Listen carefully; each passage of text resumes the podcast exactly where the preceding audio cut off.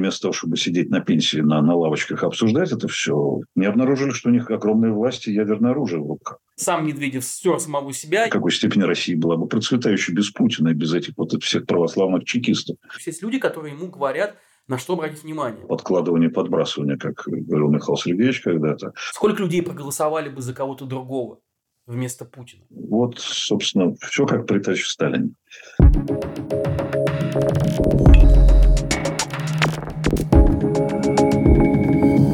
Андрей, здравствуйте. Насколько я знаю, вы в Москве. И хотел, конечно, сразу же спросить, какой воздух в Москве, какая обстановка? Очень трудно судить, когда, собственно, находишься все время внутри вот этого всего, хотя я время от времени а, выезжаю из города в разных направлениях. А, ну, есть ощущение неуловимое, очень трудно подтвердить это визуально, что что-то изменилось, что что-то изменилось в человеческом капитале города. Где-то людей становится меньше, мало людей в книжных магазинах, меньше людей в кафе, в ресторанах. Город все-таки э, настолько гигантский и настолько густонаселенный, что увидеть вот какие-то серьезные как бы, перемены э, очень сложно. Людей очень много. Все, все по-прежнему куда-то спешат продукты есть э, все более-менее в работоспособном э, состоянии. Точно с чем нет проблем, это вот с коммуникациями с людьми приятными, интеллигентными, находящимися в перманентной депрессии, ужасе от всего этого. Ну и отсюда, собственно, желание общаться чаще и активнее. И на самом деле это скрашивает э, жизнь серьезным образом. Когда вы разговариваете с, со своими друзьями где-то в Москве, на кухнях, ощущение того, что кто-то может услышать или подслушать, интерпретировать, настучать, вот это ощущение какой-то такой подозрительности, которая в воздухе, оно как вы его оцениваете? Насколько оно напоминает то, что было в советское время, которого я не помню, только, только знаю по рассказам и по литературе. Как вы сравниваете то и другое? При поздней советской власти было посвободнее. Потому что всем вокруг все было настолько фиолетово по барабану, что, вообще говоря, не надо было бояться доносов. Ну, нужно было аккуратно себя вести, там с самоздатом определенные правила все-таки соблюдать. Но не было вот этой, вот этой опасливости. Сейчас едешь в метро, как-то немножко загораживаешь э, свой смартфон. Я поймал себя на том, что, допустим, если у меня книжка на иностранном языке или журнал, я как-то не очень готов его раскрывать. Может быть, это как бы некое предубеждение, но оно, оно рождается одно не отрефлексированно, это интуитивно. Mm-hmm. Ну и разговаривать мы в кафе свободно, но как бы предпочитаем выбирать потише места. Я веду себя как свободный человек принципиально. Я встречаюсь с, иностранными журналистами, дипломатами, в том числе в кафе, и ничего кроме, как бы, так сказать, уважения от официантов, по крайней мере, нет. Но некоторые, так сказать, за соседними столиками, услышав иностранную речь, начинают озираться.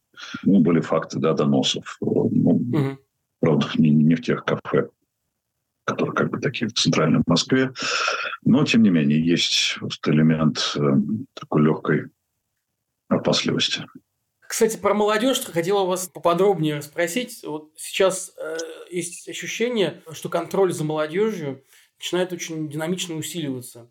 И вот, например, даже Путин опять на заседании ФСБ, кроме того, что призвал э, пресечь попытки активизироваться всей этой, всей этой мрази, мрази как да. говорят, да, а также призвал пресечь тех, кто пытается расколоть российское общество.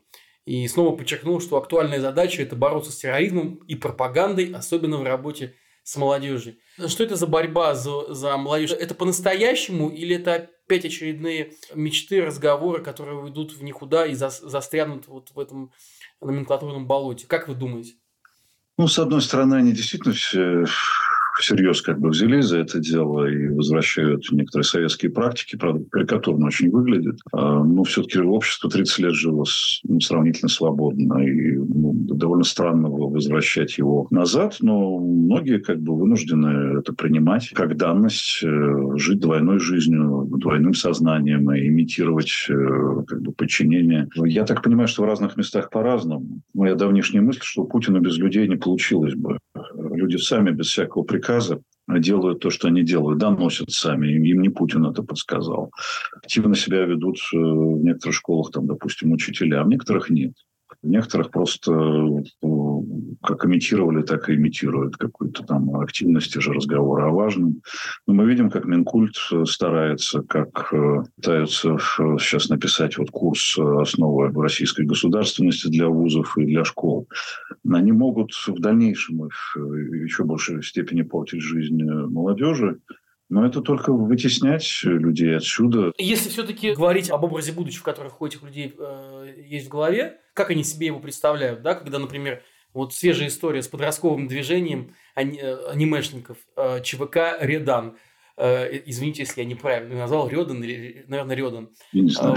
Вот. да, оно буквально вот это буквально только, только в новостях промелькнуло, э, и связывают с иностранными спецслужбами, на которые утверждают спецслужбы, что вот таким образом детей хотят превратить какие-то иностранные влияния, на, на, на них оказать. Э, и начинают запрещать. Снова начинается какое-то невероятное сумасшедшее э, давление. С какой целью ведется, с одной стороны, вот эта такая какая-то странная, очень неумная репрессивная атака на, на те вот островки свободы молодежной, да, Понимают ли там, что такой разговор с э, молодыми людьми, он, в общем, ну, к чему хорошему не приведет? Какое понимание относительно молодежной политики существует внутри этих кабинетов путинского режима? Во-первых, как бы более общая проблема, у них действительно нет образа будущего. Зачем им это надо?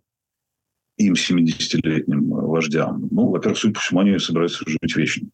Если они сейчас начинают с детского сада, где маршируют там дети, вот эти все кадры дикие совершенно, а, которые мы иногда видим в Ютьюбе или где-то еще, они хотят пушечного мяса. Они хотят вечно воевать и через 20 лет иметь вот этих самых детсадовцев в качестве ну, новых солдат, вероятно. Да? Если более мягко, как бы гипотезу, ну просто они хотят единства народного, чтобы все думали одинаково, чтобы все каким-то образом а, уважали какую-то власть. Путинская ли это будет власть или постпутинская. Вот явно у Путина есть какая-то послушания хотят. Послушания, да. Явно у Путина есть какая-то миссия. Ну, вот он, допустим, хочет собрать э, империю. Ну, сейчас он сделал все, чтобы от, от этой империи бежали, сломя голову даже те, кто, в общем, считались более-менее партнерами. Мы все понимаем, что вся эта аккуратность поведения там Узбекистана, Кыргызстана, Казахстана, это все от, от того, что они в ужасе от того, что делает Путин, и хотели бы как-то чуть-чуть дистанцироваться, но при этом вежливо сохраняя с ним какие-то нормальные отношения, чтобы не напал. Никакой империи, естественно, не будет. Никакого единства не будет. И человеческий капитал э, уменьшится. Вот в чем проблема с этой с молодежной политикой. Собственно, люди в самых продуктивных возрастах либо мобилизованы, либо уезжают. Это все накладывается на долгосрочные демографические тренды, когда снижается число трудоспособного населения на миллионы людей по, по прогнозам вполне официальным Росстатовским. Кто у вас работать будет? Они все делают для того, чтобы загнать страну в абсолютно такую стагнацию. Пионерию. Пионерию, комсомолию, таких вот людей без, без творческого начала, скажем так, которое очень нужно в современном мире. Ну, а вот этот эффект, э, его уже, как вы думаете, можно наблюдать э, сейчас, по прошествии там, почти 9 лет, с 2014 года, когда началась тотальная да, такая промывка, э, промывка мозгов пропагандой? Вот а насколько молодое поколение готово прислушиваться к предложениям этих дедов? То, то, что мы видим по готовности некоторых представителей молодежи идти на войну, например, да, или по готовности строить карьеру э, в этом государстве. То есть понятно, что это не все, но это довольно существенная часть. То есть кого-то они, получается, завоевали, чьи-то сердца, кого-то превратили в карьеристов, пионеров. То есть насколько это тотальным может быть? Я думаю, что это отчасти получается тотальным, но не получится. Ну, ну вот опять же, у, у общества внутреннее, оно все равно как бы свободно. И надо с сожалением признать, что, что все-таки что-то получается, что люди начинают адаптироваться к тому, что есть. Это такая ну, почти инстинктивная биологическая как бы реакция. Ну вот я, я в стаде, как бы, ну, стадо ведет себя так, что же я буду э, выбиваться из стада, это ничего хорошего из этого не получится. Точно так же учат своих детей. Я думаю, что людей, подчиняющихся, стало гораздо больше за это время в том числе агрессивно подчиняющихся, активно подчиняющихся, воспринимающих спецоперацию как нечто свое, да, что вот нужно присоединиться э, к, к этим ребятам. Да.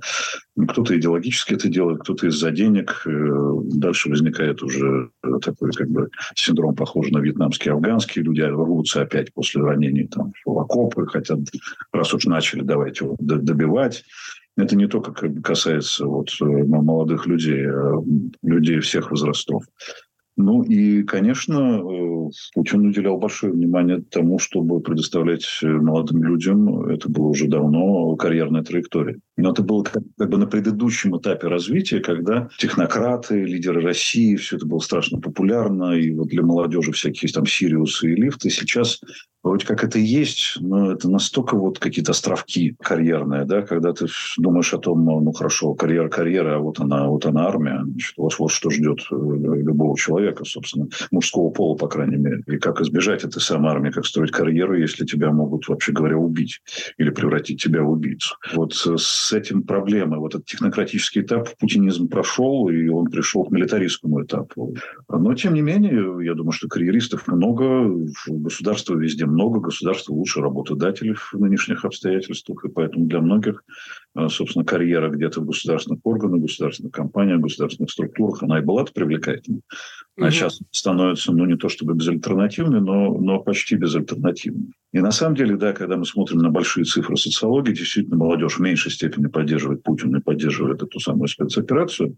Но, тем не менее, если смотреть в целом, среди них очень много людей поддерживают и Путина, и спецоперацию. Просто меньше, чем других э, возрастных когорт. Вы сказали, что путинский режим превратился окончательно в такой милитаристский, да, диктатуру. А насколько общество приняло вот эти новые правила? Вот в послании Федеральному собранию он фактически объявил войну, вот, э, так сказать, а, еще одной скрепой, да, то есть то, то, чем, то, чем должна жить Россия.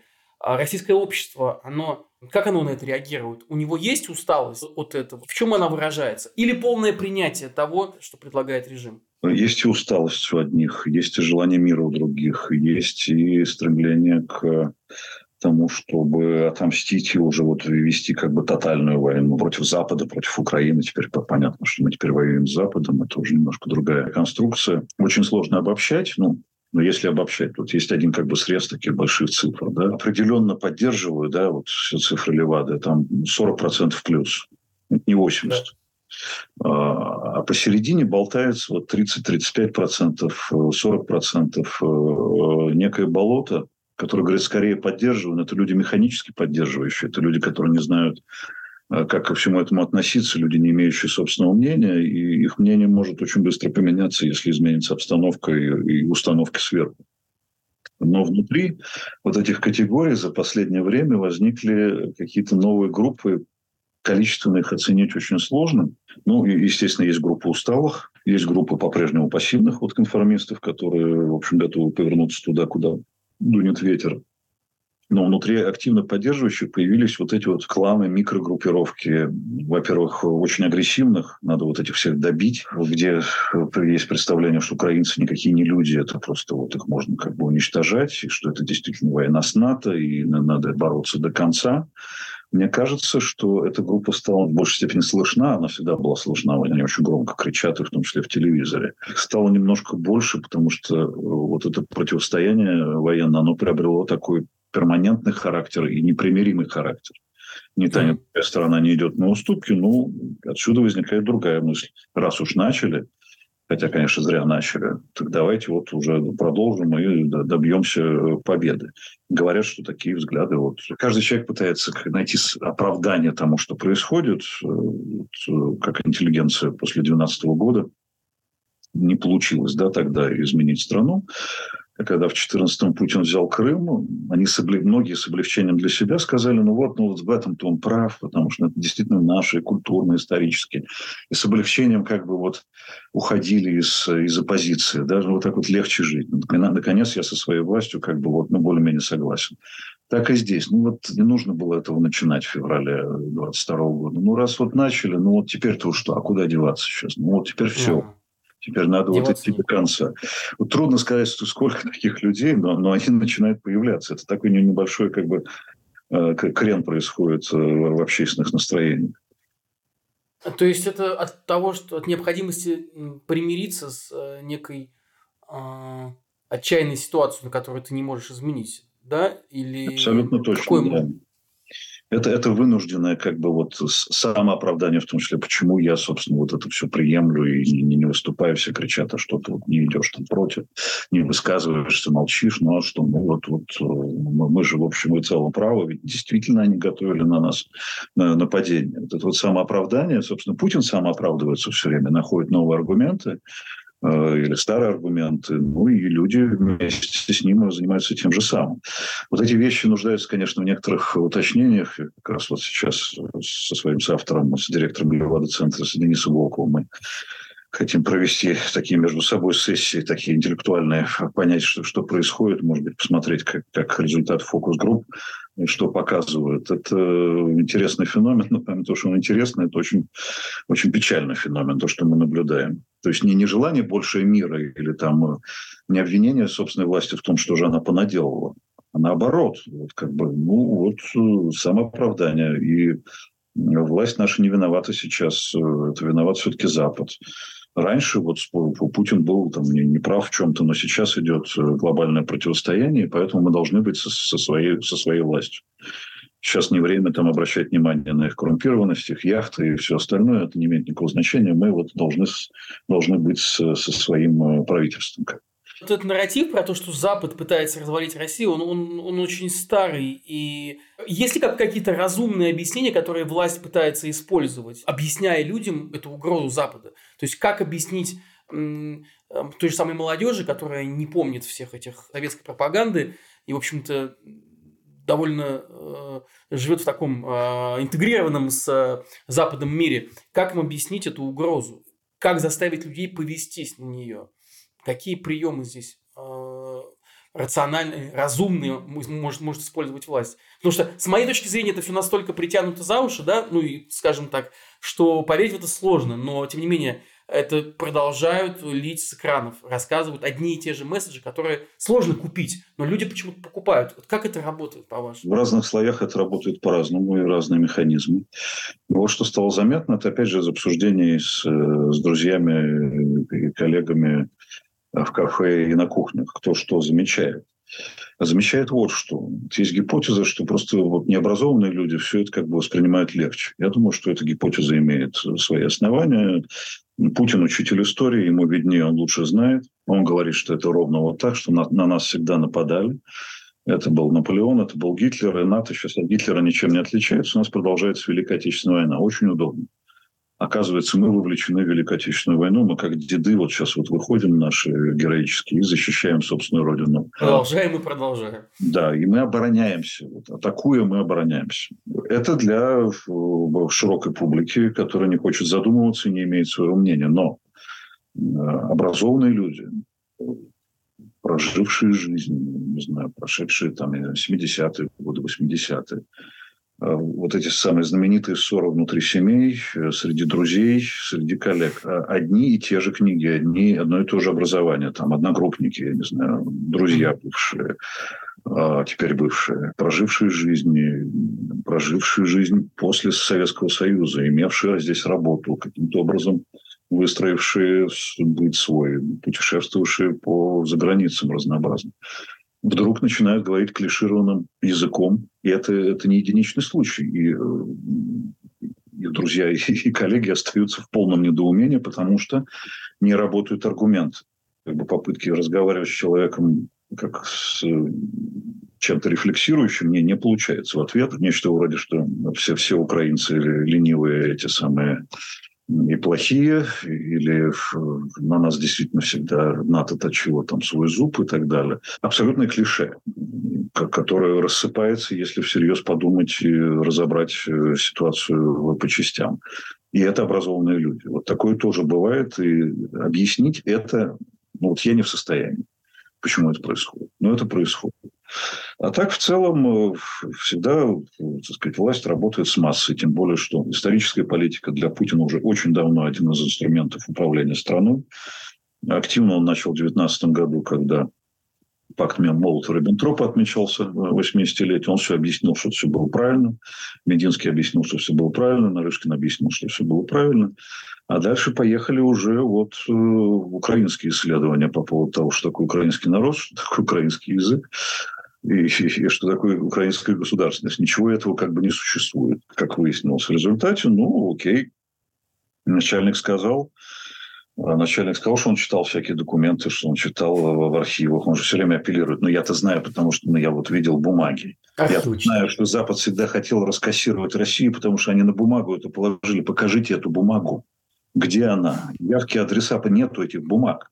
Или это или сумасшедшие какие-то писали, или я не знаю кто. Ну, миллионы книг написаны, профессиональные историки работают. Ничего этого не было. Всем, Андрей, всем сначала нужен а... был спокойный Советский Союз, а потом спокойная Россия. Лишь бы, лишь бы не, не, не нападали вот таким вот образом. А вы верите, Андрей, что он действительно, во-первых, сам пишет эти статьи, что, наверное, в части правда? Есть ли эти документы, на которые он вообще ссылается? То есть, что это такое? На самом деле? Как вы себе это представляете? Во-первых, можно дико интерпретировать документ. Многие из них опубликованы. Да? Более-менее вокруг там, пакта Молотова-Риббентропа все, все как бы понятно. Вопрос интерпретации. Путин, ну, там, Мединский говорят, что Сталин выигрывал время, ему нужен был этот пакт, чтобы вот подготовиться к войне. Но он не подготовился к войне, вот в чем проблема. А те территории, которые благодаря этому пакту он занял, в результате немцы прошли за несколько дней, буквально как нож по маслу. Абсолютно. Этот, этот буфер э, не сработал. А репутация Советского Союза еще была испорчена финской войной. И потом финны, э, обуянные местью, тоже добавили, так сказать, им совершенно неинтересно было быть союзниками Гитлера, но они воспользовались ситуацией и вполне себе воевали. Это у них называется война продолжения в их историографии. Они не воспринимали это как войну за, за Гитлера, да, они за себя воевали. Вот, вот что получил Сталин. Это, это вопрос, э, вопрос интерпретации. Так, ну какие, ну какие документы? Ну, ну, вот. То есть кто-то ему их приносит, потому что он поговорил с Мединским или там, не знаю, с Тихоном Шевкуновым, с кем-то еще, у кого-то вдохновение подчеркнул и, э, и решил действительно что-то написать. И ведь сложно себе представить, чтобы он сам сидел э, в архивах или заказывал какие-то материалы по широкому спектру да, там, вопросов это же все выборочно, я так понимаю, происходит. То есть есть люди, которые ему говорят, на что обратить внимание. Ну, скажем так, а, ближний круг, на основе которого он вдохновляется, скажем так. Или другое объяснение у вас? Нет, конечно, есть первоначальная селекция, да, подкладывание, подбрасывание, как говорил Михаил Сергеевич когда-то. А подбрасывают то, то, что соответствует его мировоззрению, естественно. Это видно, кстати говоря, потому, кого он, собственно, цитирует. Он часто цитирует Столыпина, ни к селу, ни к городу, потому что Столыпин говорил, говорил много другого и вообще был совершенно другого типа политик, нежели тот образ, который представляется Путиным Ильина, философ ему подбросил Никита Михалков, и с тех пор время от времени Ильин реанимируется и возникает в речах. А, естественно, спичрайтеры работают, и заготовки тоже делают. А, военно-историческое общество Мединского имеет значение, безусловно. Там есть профессиональные историки вполне, э, которые просто определенным образом интерпретируют э, события. Тут как раз к вопросу э, политической интерпретации уже как бы исторических событий. А, так что есть кому с ним поработать. Но это все противоречит огромному массиву наверное, и архивных материалов, и томов, написанных про ту же самую холодную войну, мемуаров, написанных ну, всеми возможными свидетелями событий 70-е, 80-е, 90-е годы. Ну, все написано. Никому не хотелось никогда раскассировать никакую Россию. Лишь бы вот торговали, лишь бы экономически процветали, потому что экономически процветающая Россия, как предполагали Соединенные Штаты, начиная с конца 60-х и включая 90-е годы, экономически процветающая Россия – это гарантия мира. Это гарантия спокойствия, это гарантия вот железных занавесов, э, нормальной как бы жизни, гарантия конца истории. Да? Ну, вот всех устраивал конец истории, кроме некоторых групп типа мусульманских террористов. Да? Ну, и Путина тоже.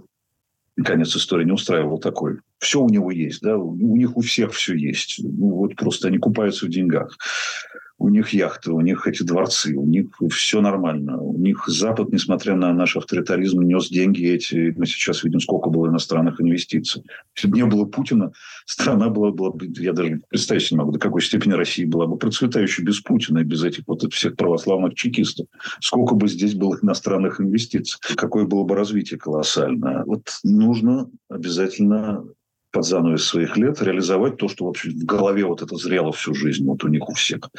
вот она, наконец, созрела, они вместо того, чтобы сидеть на пенсии на, на лавочках обсуждать это все, как можно было бы переустроить мир, не обнаружили, что у них огромные власти ядерное оружие в руках. И они, и они таки перестраивают мир в соответствии с своим пенсионерским военным мировоззрением. Продолжение следует. Это независимые медиа, и нам очень нужна ваша поддержка. То, что вы можете сделать прямо сейчас, это очень просто. Подпишитесь на YouTube-канал «Продолжение следует» и обязательно нажмите на колокольчик. Мы делаем интервью и разборы благодаря вашим донатам на сервисах Patreon и Boosty. Если каждый, кто посмотрел это видео, переведет даже небольшую сумму, условно 50 рублей, это поможет нам и дальше выпускать интервью и разборы, а еще публиковать статьи и заниматься расследованиями для веб-сайта нашего издания. Он называется проследует.медиа. Это всего несколько минут вашего времени. Все нужные ссылки вы найдете в описании под этим видео. Жмите колокольчик и остаемся вместе. Ну вот я читал э, как раз э, на днях интервью, старое интервью Глеба Павловского, ушедшего от нас, в котором он говорил, что это интервью от 2012 года, как раз после заката болотных митингов, после избрания Путина, э, после того, как самого Павловского изгнали из Кремля. И вот он говорит, что перелом произошел в 2011 году, когда Путин вдруг разлюбил, по выражению Павловского, Россию, потому что он увидел, почувствовал, как это описал эм, сам Павловский, предательство людей, когда вот он, значит, их, понимаешь, кормил с руки, а они вышли на Болотную, на Сахарова, а, особенно в Москве, да, вот его это очень сильно задело. И тогда у него началось вот это как раз, вот этот вот поиск, который закончился этой катастрофой, этой войной. Поиск будущего в истории и так далее, и так далее. Насколько вы думаете, это перелом э, имел место? Насколько действительно вот это, это э, вот эта хронология, она она адекватна. То есть, что вот тогда именно произошло переломный момент. Конечно, для Болевича э, не то чтобы виднее, но я в большей степени его знал как раз последний, как бы его оппозиционный, скажем так, период, и довольно часто как раз последние годы где-то мы вместе оказывались. И он, конечно, мыслитель глубокий. Я понимаю, что он сделал много, много, много вреда принес, э, конструируя э, ту же самую путинскую систему, но я говорю, что, демократию. Я говорю, что, опять же, не, у одного Павловского или там у одного Юмашева с Волошиным это бы не получилось. Это при большой помощи огромного числа людей в элитах, э, среди олигархов, да и российский народ тоже, в общем, не против этого всего был, не против того, чтобы из него лепили конструкцию ту, которая была удобна Кремлю. И, кстати, вот где-то Павловский-то, собственно, и писал, что Путина не устраивал тот народ, а ему нужно было сконструировать свой народ, удобный для него.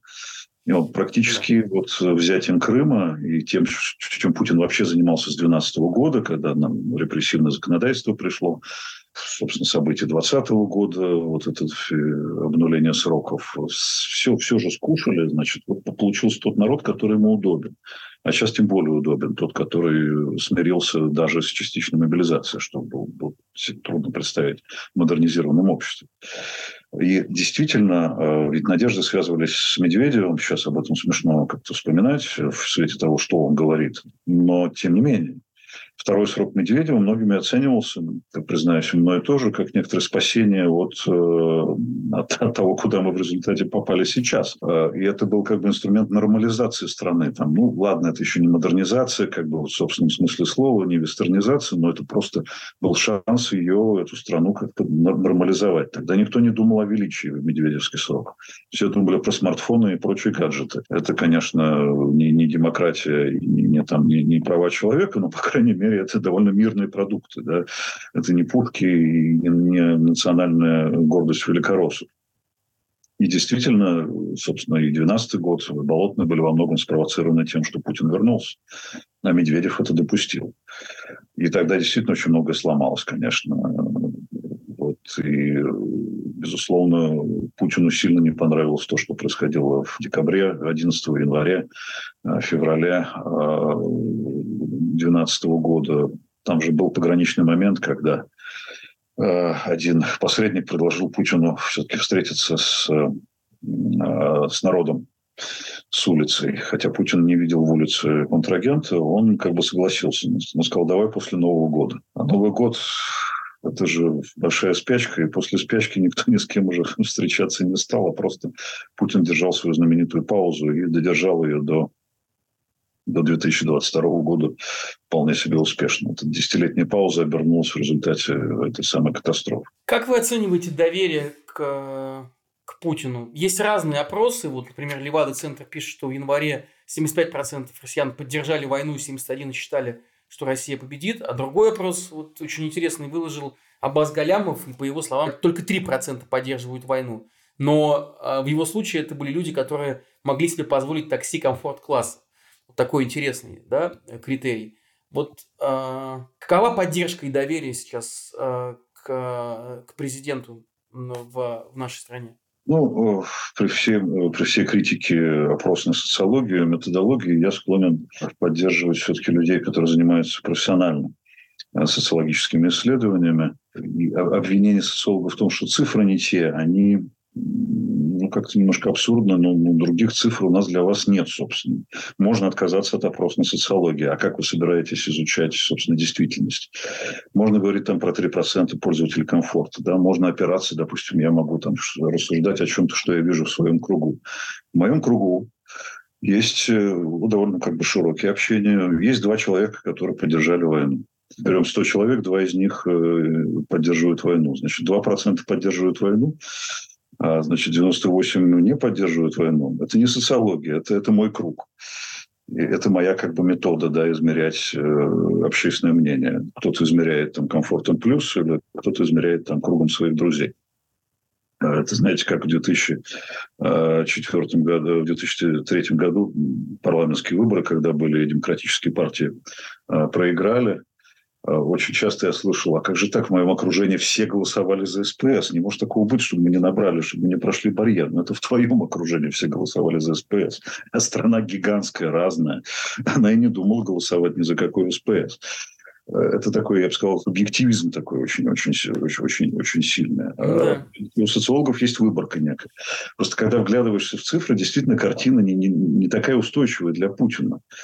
Э, хотя бы если взять вот это вот болото, которое я упоминал, 30-40, 45 процентов колеблющихся, да, ну, скорее 30, да, которые говорят, скорее поддерживают скорее поддерживают Путина, скорее поддерживают спецоперацию, скорее поддерживают вообще все, что делает власть, скорее поддерживают закон об иностранных агентах. Но если скажут, что скорее не надо это поддерживать, что у нас с сегодняшнего дня объявляется демократия, они будут скорее поддерживать демократию, свободный выбор и скажут, ну вот так действительно, наверное, наверное лучше. С этим стоит согласиться. Все очень сложно. Очень сложно обобщать и вот генерализировать. Кроме того, да. Если бы так мало людей, в элитах в том числе, в широких массах, поддерживала Путина, основная масса его бы не поддерживала, никакого бы Путина бы не было. Ну, не было бы его. Люди все-таки, да, можно говорить, что социологам говорят то, что социологи хотят услышать, точнее, то, что хочет услышать внешний мир.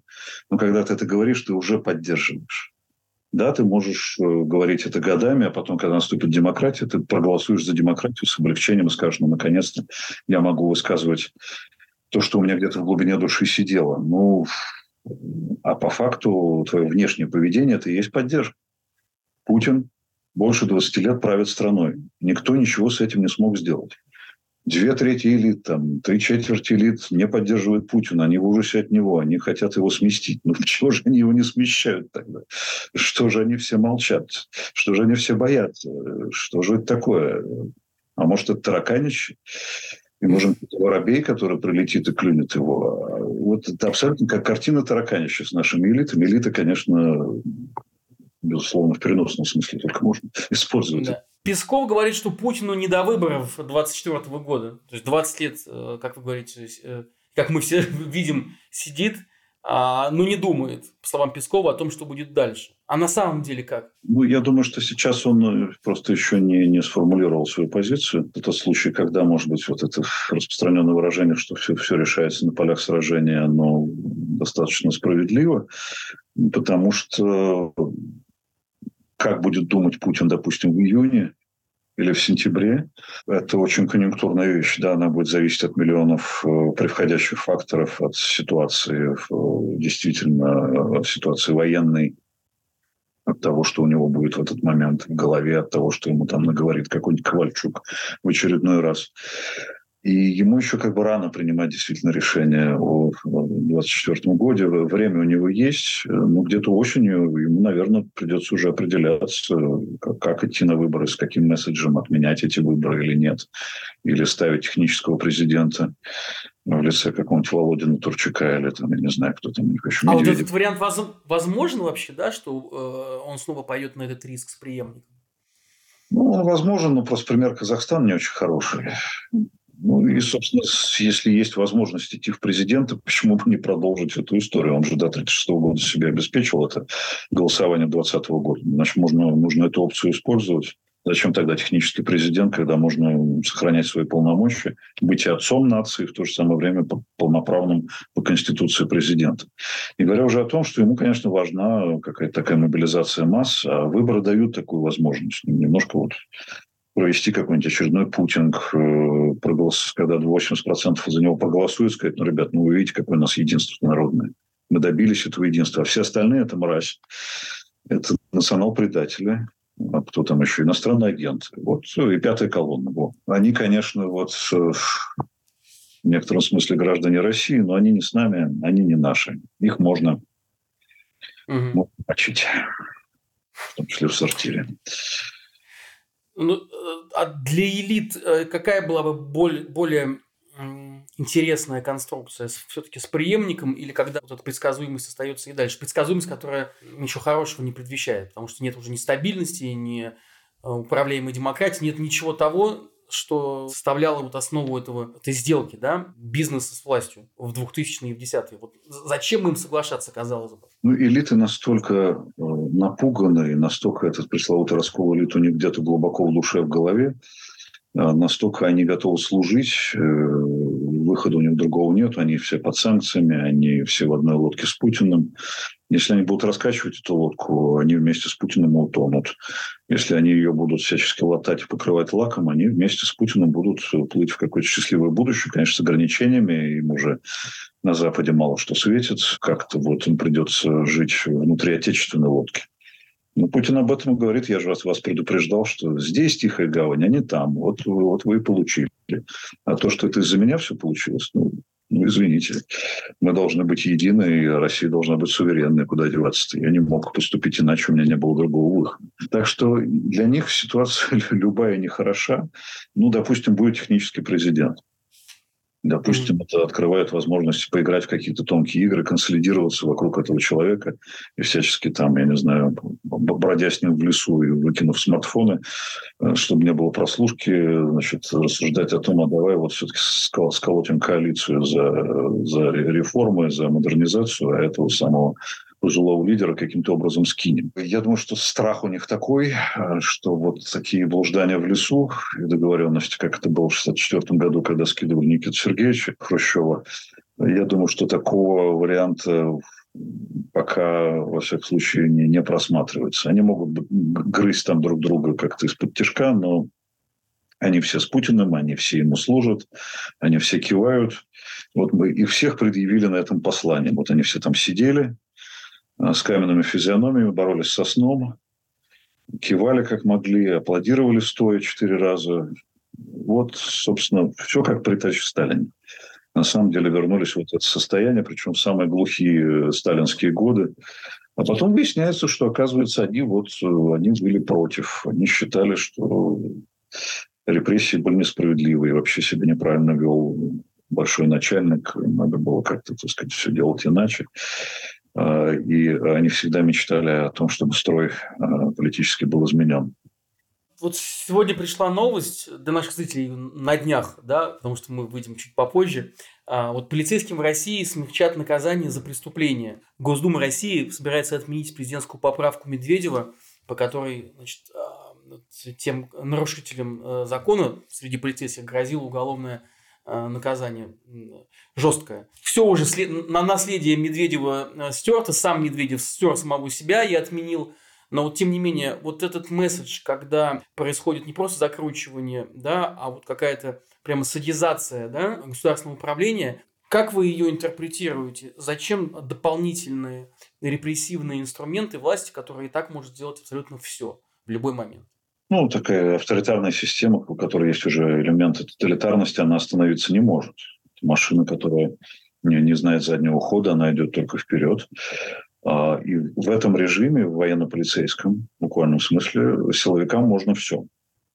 Причем силовикам в широком смысле, не знаю, от Росгвардии до тех же самых судов, которые ну, просто уже ну, мало обращают внимание зачастую на смысл тех статей, по которым они людей сажают на гигантские сроки.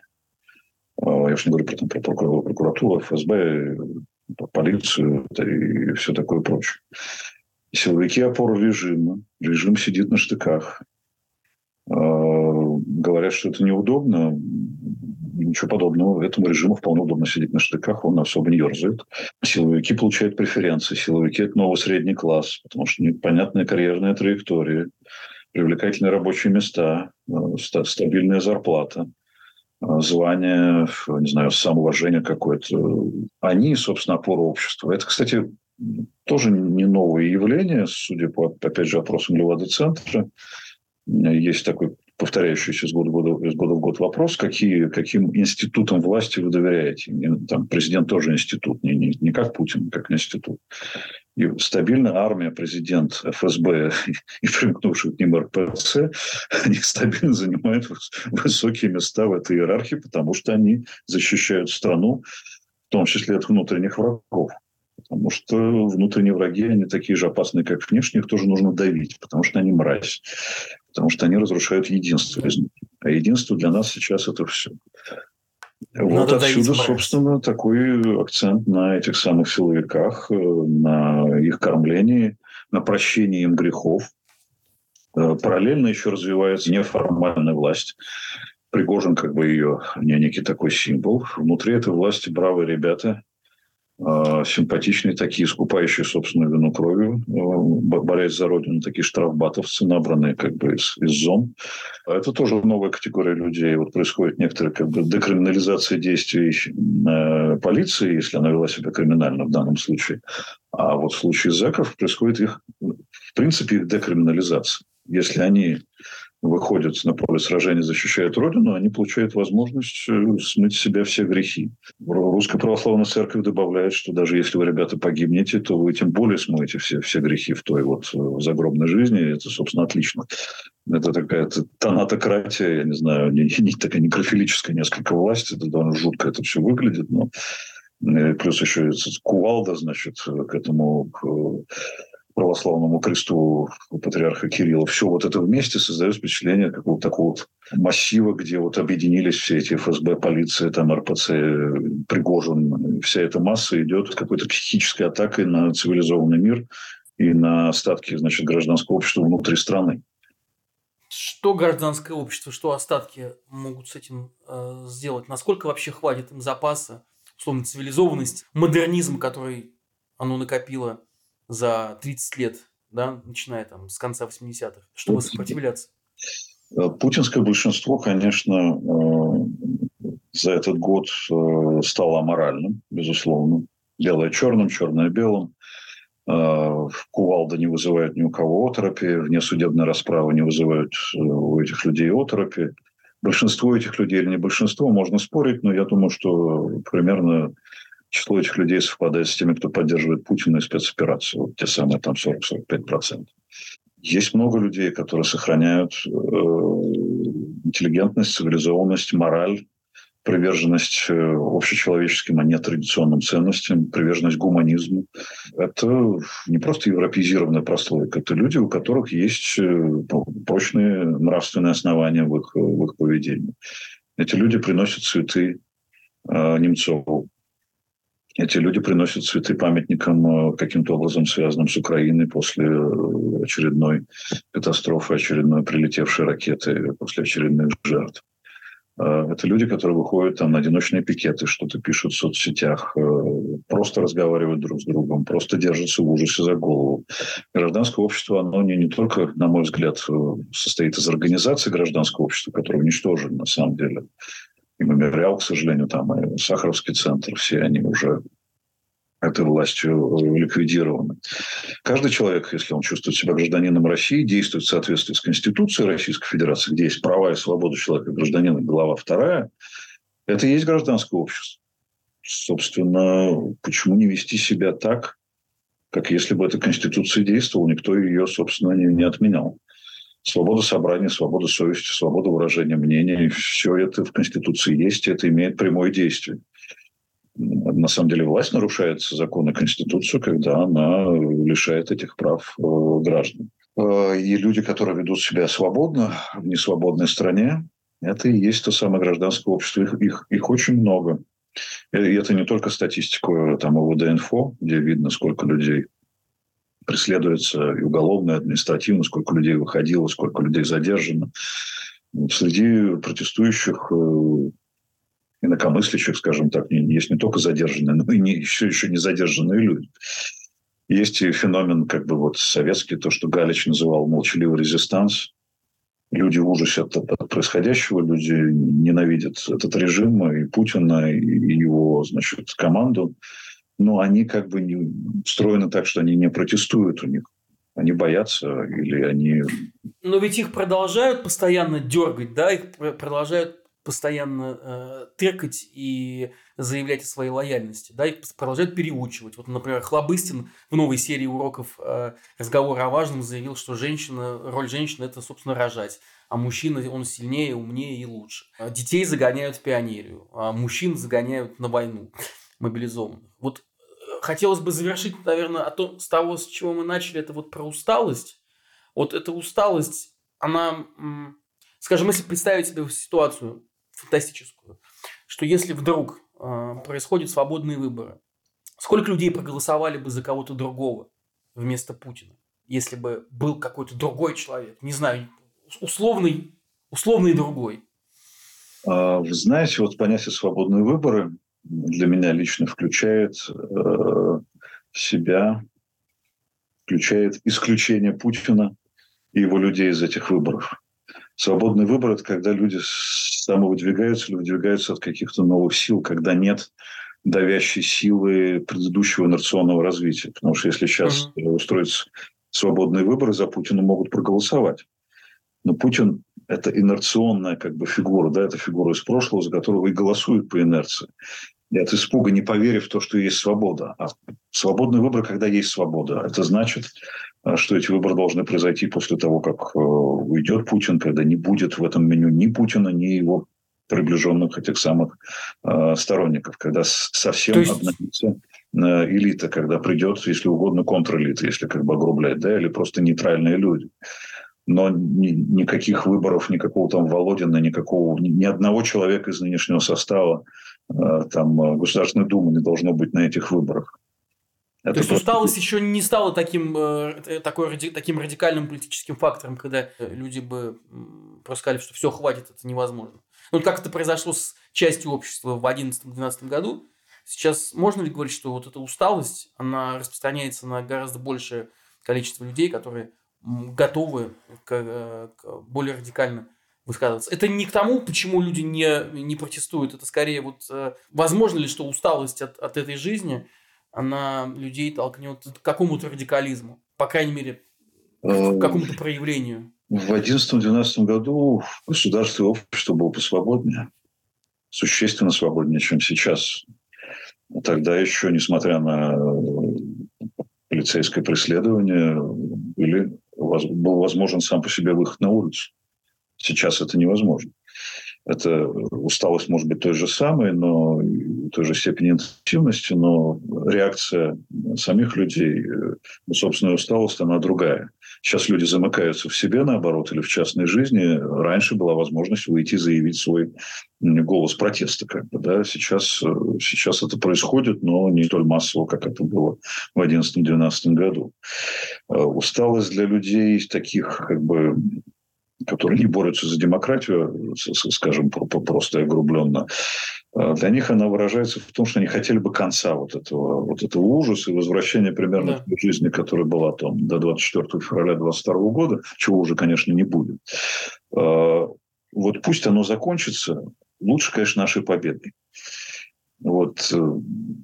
Давно бы уж все закончилось, если бы мы вот эту самую Украину подмяли под себя, если бы вот все получилось так, как должно, должно было бы идти по плану, всем было бы лучше и легче. Вот такая позиция, мне кажется, возможно, у людей устала.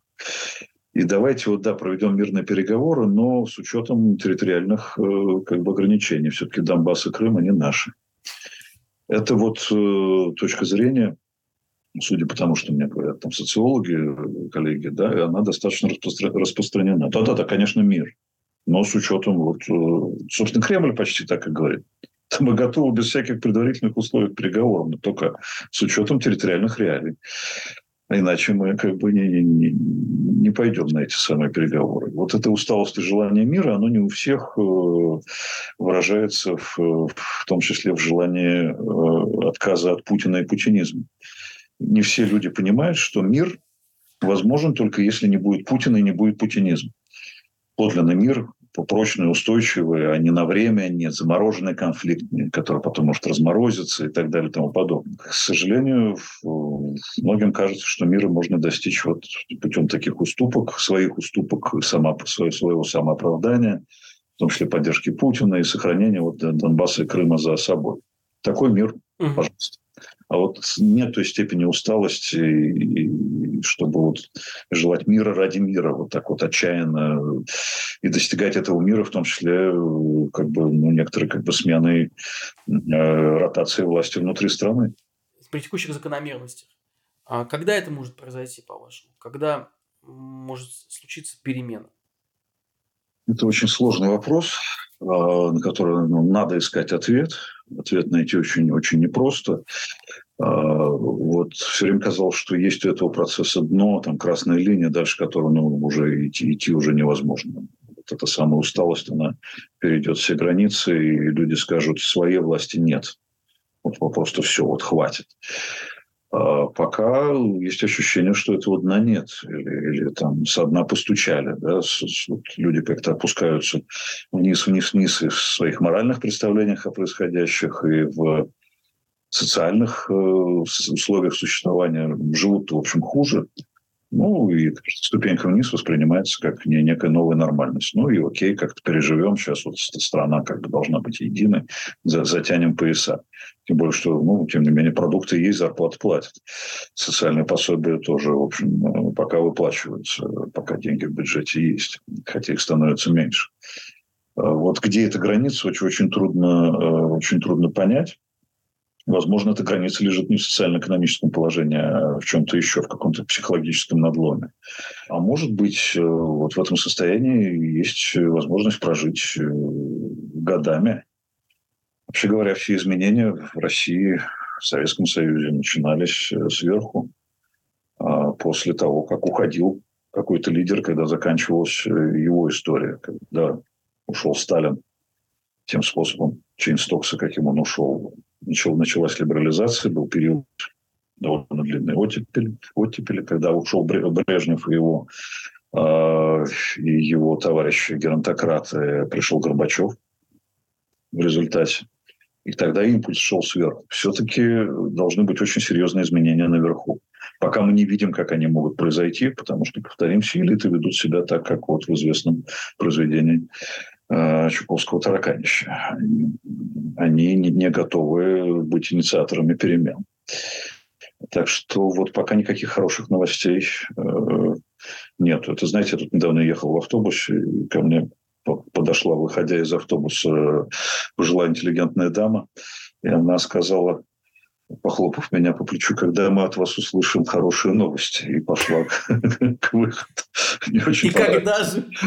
Понравилась эта форма вопроса, в котором, э, в котором мне не требовалось ответа, потому что, очевидно, хороших новостей мы пока не очень, не очень ждем. А, ну, я надеюсь, что мы все равно, э, что мы увидимся скорее, э, чем позднее. Вот, мы постоянно спрашиваем наших гостей, э, какой они могут дать прогноз, когда мы сможем встретиться лично, поскольку мы очень часто разделены вот этой границей, и люди говорят разные, разные сроки называют. Но, тем не менее, я все равно вас спрошу, раз такая традиция, когда мы с вами сможем встретиться в Москве? Э, вместе, лично. Э, назовите примерную дату и примерное место, где это может произойти. Э, ну, вполне в своем праве будете, если произнесете фразу Андрея Миронова из бриллиантовой руки «Уж лучше вы к нам» в текущей ситуации. Приезжайте к нам на Колыму. Э, вот. Но э, я должен сказать, что это действительно вопрос, который здесь иногда становится жгучим, потому что ну, уже ну, невозможно уже ждать, а, а придется, вот, а есть ощущение, разум подсказывает, что ждать придется долго сердце уже не выдерживает, потому что ну, это вот все уже начинают говорить, мы с вами обязательно встретим Новый год. А, как кто-то мне сегодня сказал, в студии «Эхо Москвы» мы встретим Новый год. Это такая идеальная конструкция. Там, с Таней Фельгенгауэром недавно это обсуждали, что вот хорошо бы нам вот в следующий раз встретиться вот в студии «Эхо Москвы» в свободной стране. Это, э, это прекрасный образ будущего, на самом деле, совершенно четкий, понятный, э, описываемый. Да конкретных выражениях. Но мне кажется, что все-таки это не произойдет э, в 2023 году. Э, я не уверен, что это произойдет в 2024. Но ну, поскольку очень хочется, надо в себе эту самую надежду, этот огонек надежды как-то вот э, удерживать. На 25-й год. Ну, хотя бы в 25-м, да. Ну, договорились. Это вопрос договорились. торга, что называется. Мы дождемся, мы обязательно дождемся и обязательно встретимся. Да, с огромным э, удовольствием. Спасибо большое, дорогой Андрей. Очень здорово было вас видеть и поговорить. Взаимно. Взаимно.